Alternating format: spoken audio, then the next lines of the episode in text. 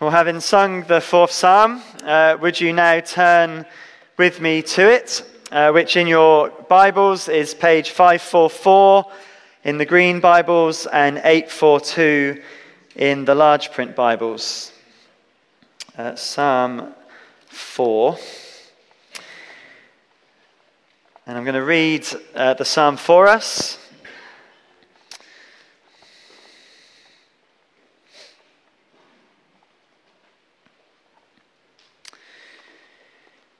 So, Psalm 4 for the director of music with stringed instruments, a psalm of David. Answer me when I call to you, my righteous God. Give me relief from distress. Have mercy on me and hear my prayer.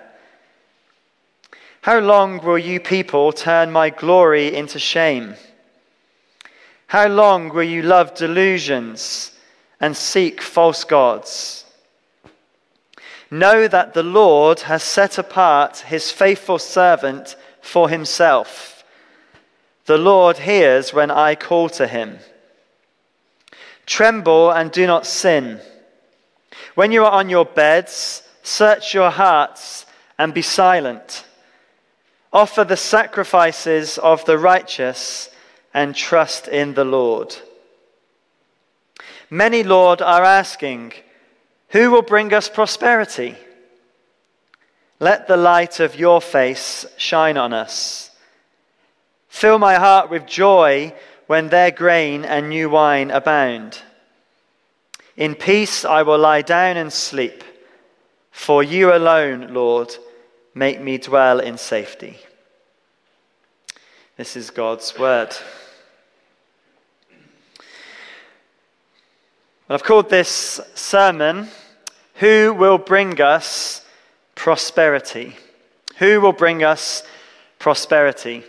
Uh, just a couple of weeks ago, uh, our current Chancellor, Jeremy Hunt, presented his autumn statement to the nation. And in this uh, statement, he explains the, the state of the economy, and he, if he chooses, can make changes to tax and spending commitments. And in this last autumn statement, with an election coming up, there were what the press describes as giveaways. So, reduction in taxation to please voters before a general election next year.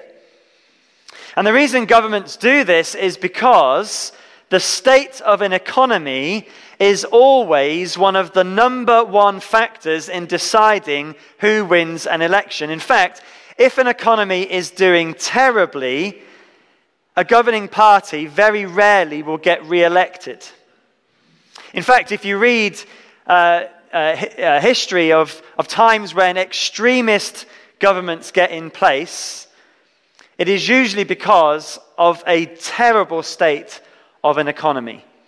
And so, the, the, for example, in the 30s, the rise of, of parties like the Nazis in Italy and, and uh, earlier on Mussolini in, uh, Nazis in Germany rather, and earlier on Mussolini in Italy. The reason? Because of a terrible economy uh, during the Great Depression. And in deciding on who to vote for in our country next year, many people will be asking the same question we read in Psalm 4, verse 6 Who will bring us prosperity? Who will bring us prosperity? But people don't just ask this at an election time, people ask it in terms of the direction of their life. The life I'm going to lead, the, the kind of philosophy or the, the people I'm going to follow, are the ones who will bring us or bring me prosperity. Now, God's people, the ones who are singing these Psalms, know that the answer to the question of Psalm 4 is God Himself. We know that is the answer. I'm not going to stand here and tell you if you follow someone else, they'll, they'll make your life way better. Of course, I'm not going to say that. But What I will say is that as God's people, we may well sing this psalm, but sometimes we struggle with doubts and we wonder is God really the answer to this question? And Psalm 4 helps us when we are doubting whether God is the answer to the question who will bring us prosperity. What Psalm 4 shows us is that God alone gives us true prosperity, the prosperity we really need. Not necessarily riches and, and power and fame and so on, but what we really need, which at the end of the psalm we see is a prosperity that enables us to dwell in safety, the safety of his presence. This psalm actually is linked to Psalm 3. Uh, notice uh, words are repeated in Psalm 4 that we've seen in Psalm 3, words such as glory, uh, many are saying, and lying down and sleeping. And Spurgeon, um, always very quotable, says that Psalm 4 is another choice flower from the garden of affliction. Another choice flower from the garden of affliction, because Psalms 3 to Psalm 7 are various Davidic psalms showing us David's suffering in various ways. The third psalm uh, was his great crisis with his son Absalom, and Psalm uh, 4 answers the question of what do we do when we doubt that God will bring us prosperity. And there are other situations of, of, of struggle and suffering which we'll see in Psalms 5, 6, and 7. And although we don't have a, a, superscription that tells us exactly what was going on in Psalm 4, we can glean from the words of the psalm what was happening. At some point in David's leadership, there was some kind of drought. Psalm 4 is written in a bad economy where people were questioning the rule of David. Not a democratically elected leader, but God's Messiah. People were questioning the anointed king that God had set in place, King David. They were questioning him and saying, Is David the one really to bring us prosperity? Is he really God's king? Is he really the Messiah? We get the question from verse 6, but notice in verse 7 how there's a mention of grain and wine abounding in the future. And so it appears that there is a drought in the land and David is being blamed. And in the midst of this drought, people are questioning God's king, and in doing so, are questioning God himself. For it is God who put David on the throne, it is God who anointed his Messiah. And for us today, Jesus is God's king, and sometimes we can doubt whether he really is the Messiah who will lead us to true prosperity. For us today, we could expand this theme of, of drought to various situations we may face where we ask the question who will bring us prosperity? So, for some, it may be suffering ill health or bereavement. For some, it may be some spiritual drought where you're just not excited about following Jesus or not motivated to, to serve Him, and you're wondering, is it worth it? Is this the life that I'm supposed to lead? For some, it may be suffering that comes from other people that don't want you to follow Jesus, and they're showing you other ways of prosperity. But for some, and the, this is the main thrust of the psalm, it may be a lack of something, of money or material things, a lack of a spouse, or a level of lifestyle that you want. And it makes you question God's goodness. Will He bring us prosperity? And it's in this situation of drought that makes people question David's leadership. And it's in situations of those kind of droughts in our lives when we doubt King Jesus. And David shows us in Psalm 4 what to do in those times.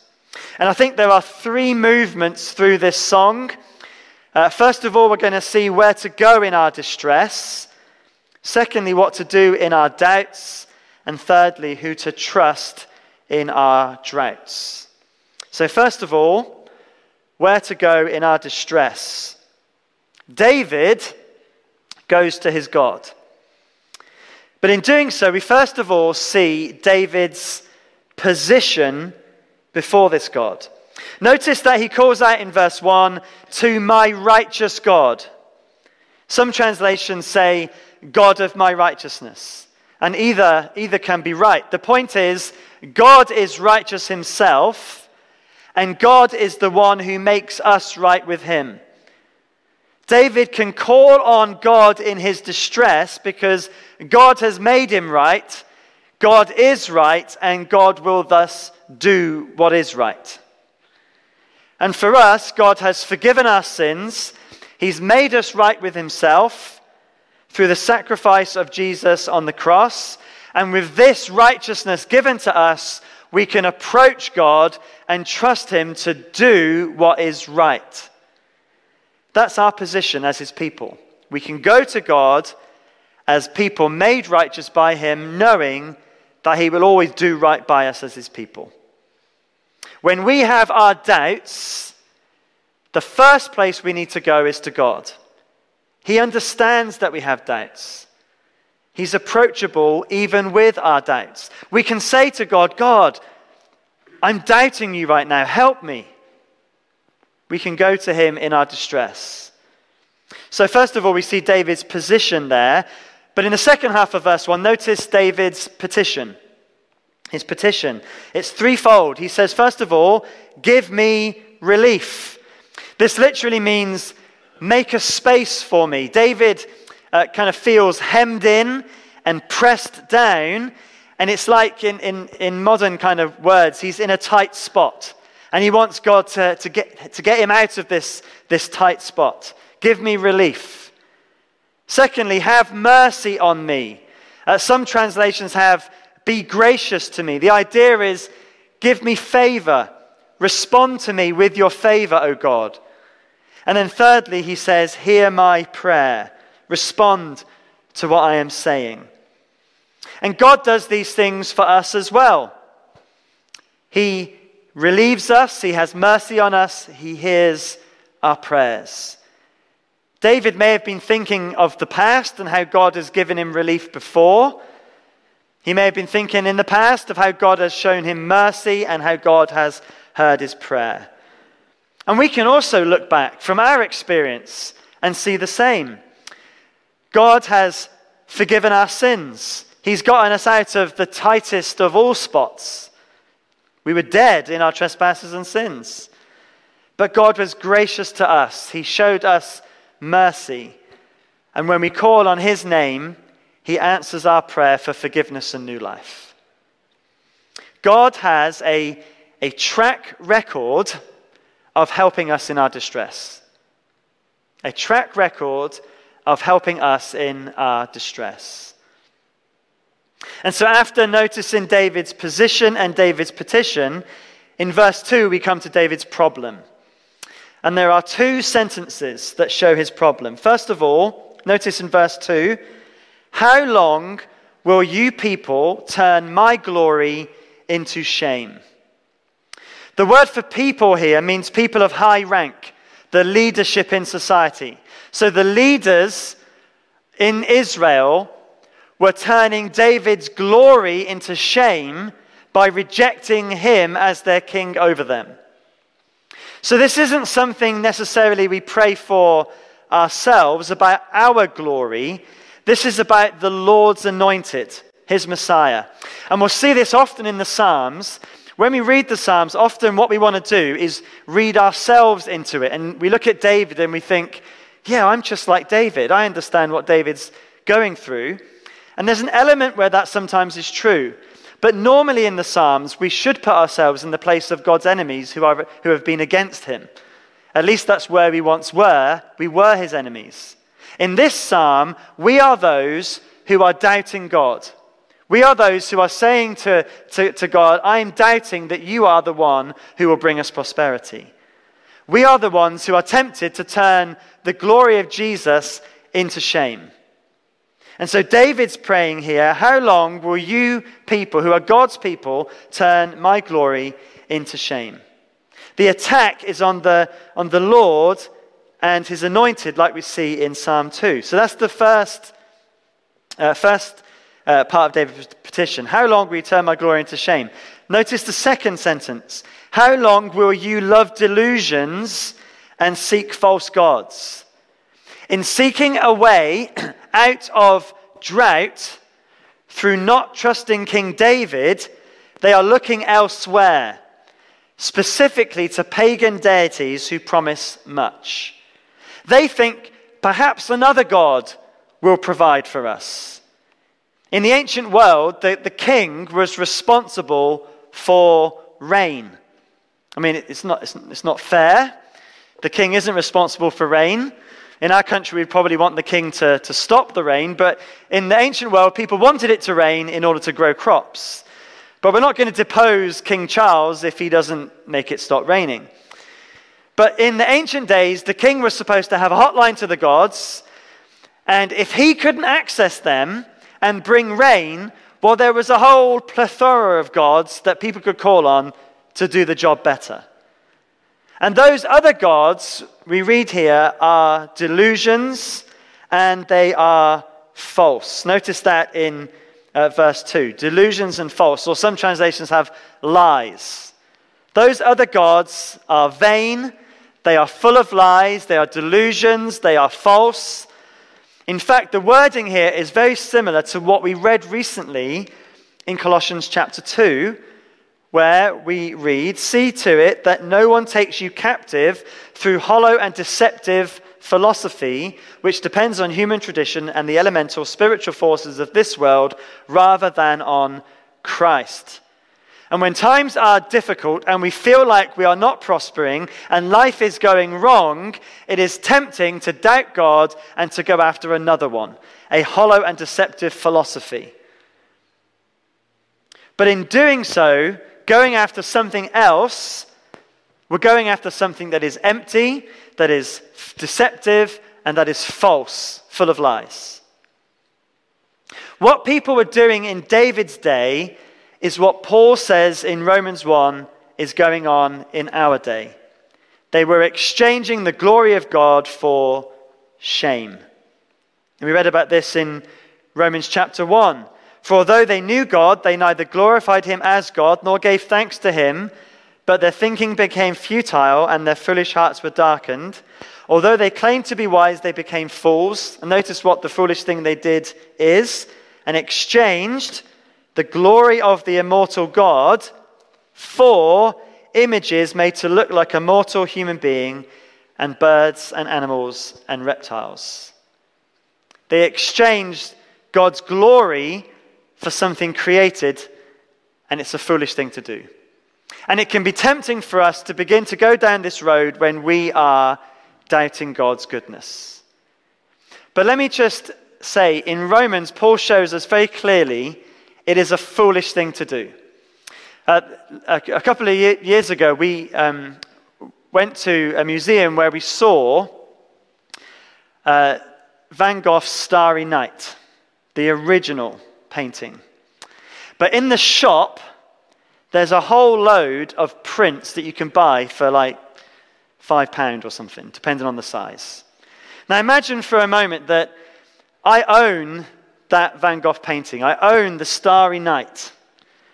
And I go to an antique shop and they happen to have been and bought a copy of the print. Well, imagine if I go into the antique shop and I say, I tell you what I want to do. I want to swap this original Van Gogh Starry Night, I want to swap it for one of your uh, copies that, that you've bought for a fiver. The antique dealer would look at me and, and go, Yes, please. and then go away and tell his friend, I had this real stupid man come into my shop the other day, and I got the real thing in exchange for a print. Now, a, wouldn't that be a stupid thing to do? That's ex- it, that is less stupid, less stupid, and less foolish than exchanging the glory of God, the incomparable glory of God, for anything else. And so when you're tempted to doubt God and go after a false God, it is a foolish and stupid thing to do. I urge you, don't do that.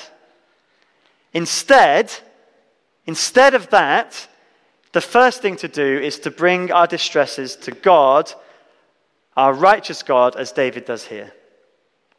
Where do we go in our distress? When we are feeling the effects of drought, we don't go to pagan deities.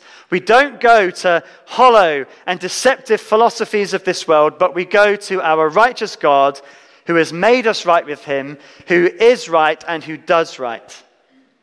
And we take our doubts to him and we say, Lord, help me.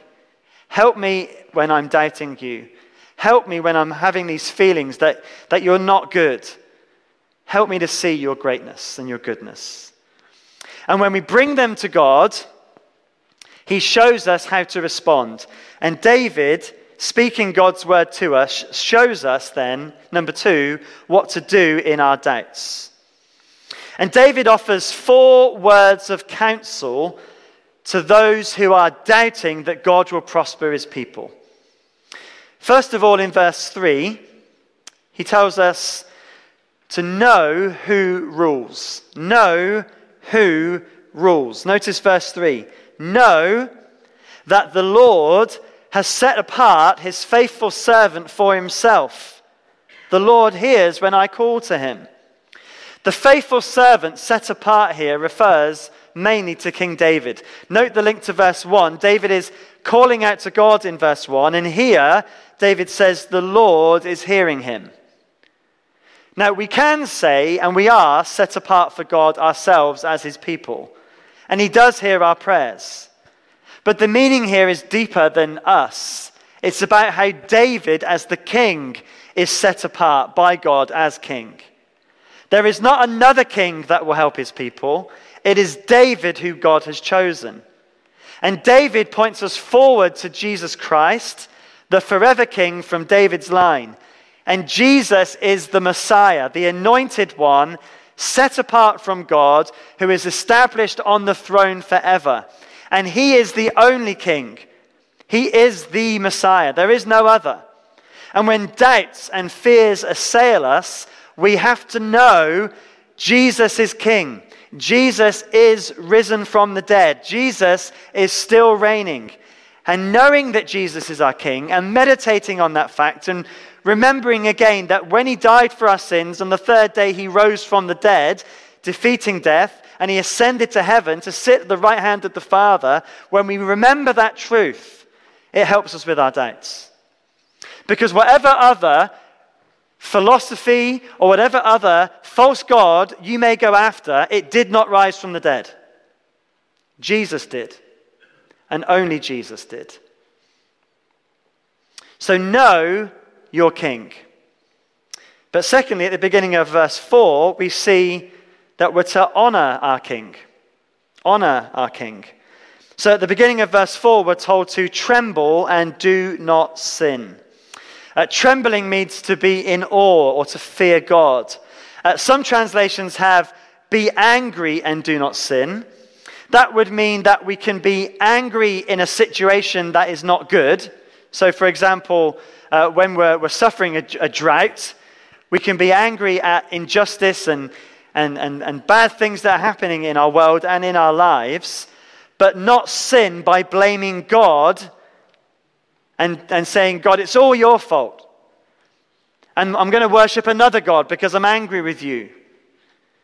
That's the wrong response. So the word can be translated that way, but tremble works too. When, when we know that God is king and we've, we've, we've, we've gazed upon his glory, then it should cause us to tremble. And when we tremble, I mean, because we see how amazing God is, it helps us not to sin. I mean, basically, any sin that we commit is done when we are not fearing the Lord, when we're not trembling. Again, Spurgeon's uh, good for a quote here. He says, How many reverse this counsel and sin and tremble not, rather than tremble and sin not? A lack of awe and a laxity with sin causes us actually to doubt more or not even care. It certainly won't prosper us in the end. So that's the second counsel honor the king. Thirdly, search your hearts. The end of verse 4 speaks about when we are on our beds. And when David's speaking about being on your bed, he, he's speaking about a place of, of quiet and privacy. I'd like to think when David wrote this, his children had grown up rather than as, as young children. I don't remember my room ever being a place of quiet and privacy when, the, when children are small. But David is saying here that on your beds is a place where you have, have quiet and peace and privacy so that you can spend time reflecting on the state of your heart. So to be silent here means to, to stop and to think. Why am I doubting? Am I discontent with God? Is there a sin that I'm not repenting of? What is God teaching me through this situation? And to spend time thinking through those things. And sometimes God brings calamity and drought in our life in order that we do stop and think and consider Him again. When life is easy, it can be easy to forget God and calmly and peacefully be led away from Him. But calamity comes and it can cause us to stop and to think. So search your hearts, is the third counsel. And then finally, in verse 5, we're to trust and obey, or, or actually in the order here, obey and trust. Because first of all, we're told to offer the sacrifices of the righteous. Uh, in the Old Testament law, that referred to the sacrifices prescribed in the Mosaic law. But for us today, as God's people, Romans 12 and verse 1 tells us what it means for us, where Paul writes, Therefore, I urge you, brothers and sisters, in view of God's mercy, to offer your bodies as a living sacrifice, holy and pleasing to God. This is your true and proper worship. So we are to give our lives, our everything to God in total worship. And as we do this, we trust in the Lord that we're doing the right thing. We don't offer up our worship to God in the vain hope that it might help us. No, we, we, we trust in the righteous God, our Lord, our covenant keeping God, that we do not labor for the Lord in vain. And when we trust Him like that, we, we willingly and joyfully offer our bodies as a living sacrifice to Him. So, this is the Christian response to doubt. We bring it to God in prayer. We remember who our King is. We honor our King. We search our hearts. And we give our lives to worship of our God. That's the Christian response. But there is another response that is the response of unbelief, which we find really at the beginning of verse 6. So David says at the beginning of verse 6 Many, Lord, are asking, Who will bring us prosperity? The many are asking here, who are asking here are the ones who are looking to the pagan world with all the options available to them. They're asking this because they're not sure that God is really the answer. And so they look at the other options available to them hedonism, other religions, philosophies, traditions, and so on. But in this psalm in particular, it is material things, the grain and the wine, that they are looking for. They want to follow whatever God will give them the most stuff. And I think this speaks greatly into our culture today, doesn't it? Even politically, people are furious about so many moral and global issues, but their fury subsides very quickly when to do something about it has to cost them something. So, how many celebrities are furious flying around in their private jets venting about climate change. But they're not going to give up their private jets to help the environment.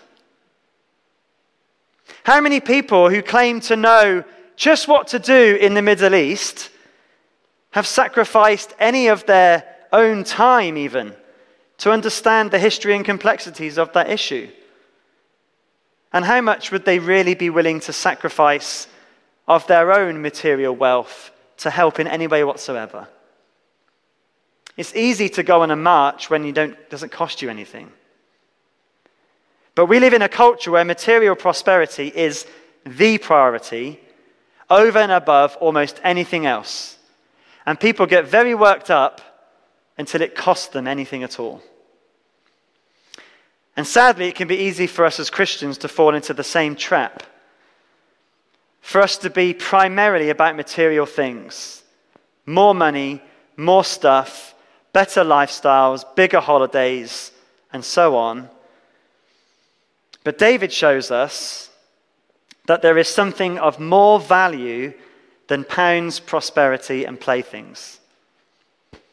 When we are doubting God because life is going wrong, rather than going elsewhere for prosperity, he shows us, number three, who to trust in our drought. Look at what David says true prosperity is in the second half of verse 6. So many, Lord, are asking, Who will bring us prosperity? David's answer, Let the light of your face shine on us. David here is referring to the Aaronic blessing found in Numbers six. The Lord bless you and keep you. The Lord make his face shine on you and be gracious to you. The Lord turn his face toward you and give you peace. To have God's face shine on us is to know and experience his blessing upon us. It's to know God's favor. It's to know sins forgiven. It's to know eternal life. It's to know that there is a future prosperity coming, which in every way, materially and otherwise, far outweighs anything that we could have on this earth. God's help, God's presence, God's promises are better than all the riches in the world. Again, Spurgeon says, Christ in the heart is better than corn in the barn or wine in the vat. Christ in the heart is better than corn in the barn or wine in the vat. It doesn't necessarily make drought easy, but there are worse things than a lack of possessions. A lack of God is far, far worse. And when others are prospering, even those now speaking against him, David asks God in verse 7 to fill his heart with joy. David has a, a, deeper joy than what material things can give him. Those speaking against him seem to have joy in stuff alone, stuff that one day will disappear and be seen as a vanity. I don't know whether they had the uh, uh, uh, tips in Israel at the time, but if you want a good exercise in um, how foolish materialism is, just take a trip to the tip. And all the things, you know, people are fighting over and saving up for and, and trying to get and, and, and live for, just are piled up as a bunch of rusty items in a tip. And I think this is such an important message for us as we lead up to Christmas, isn't it? Today is the first Sunday of Advent, and we are bombarded with advertisements at this time of year, and many people go into debt over presents. I used to work for a mortgage company uh, in the IT department, and I, I was there in, in January, and they had to have o- people working overtime in arrears, chasing people for the mortgage payments, and they couldn't afford the mortgage payments. Why? Because they'd spent the money in December on Christmas presents. It was terrible. And, they, and, and, and in, in those departments, people were working night and day, phoning people to pay their mortgage. And it's easy for us to get sucked into Christmas being all about presents and stuff and to miss the greatest joy of all. Christ has come to save us from a far greater poverty and has given us far greater riches than anything this world affords. In fact, Christmas is about generosity, starting with the fact that God, what did He give? He gave Himself. The Father gave His Son. That's what Christmas is about for us as His people.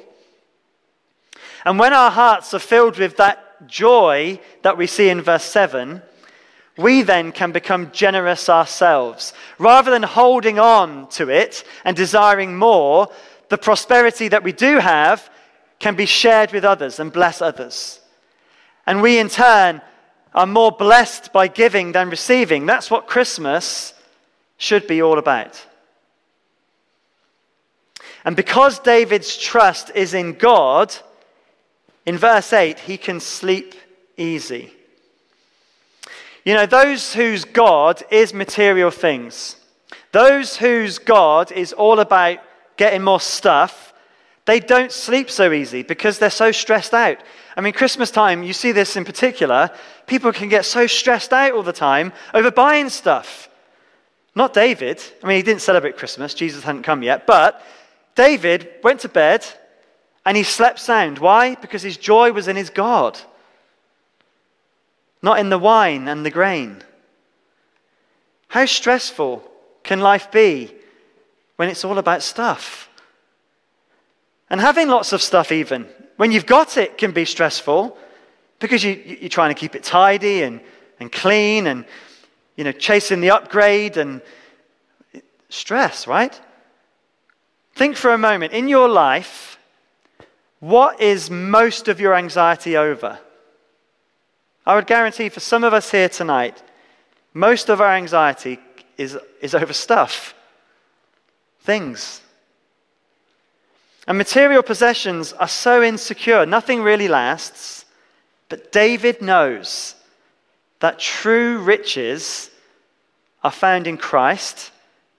And when our riches are found in Christ, we found riches that are eternally secure because God has them. And so David dwells in safety. The greatest prosperity is the presence of God, and God has given us that through Jesus Christ. Jesus is the one who is God's faithful King, who left the riches of glory to be in poverty on this earth, that we might have the riches of his glory. So Paul says it clearly in 2 Corinthians chapter 8, verse 9. For you know the grace of our Lord Jesus Christ, that though he was rich, yet for your sake he became poor, so that you, through his poverty, might become rich. He died for our sins. The greatest debt that we ever had has been paid in full, and he has given us eternal life. And when he returns, there will be also material glory too, in a new world where all that robs us of any kind of prosperity here will be no more. Who will bring us prosperity? Well, the Lord Jesus Christ has done it, is doing it, and will do it forevermore. Don't exchange anything, even when times of drought comes, don't exchange anything for the glory that we already have in Jesus Christ. That's true prosperity. Well, we're going to close with a final song that speaks of the true prosperity of the gospel and how, when we have doubts, God, in His mercy and His grace, will hold us fast. Let's sing, He will hold me fast.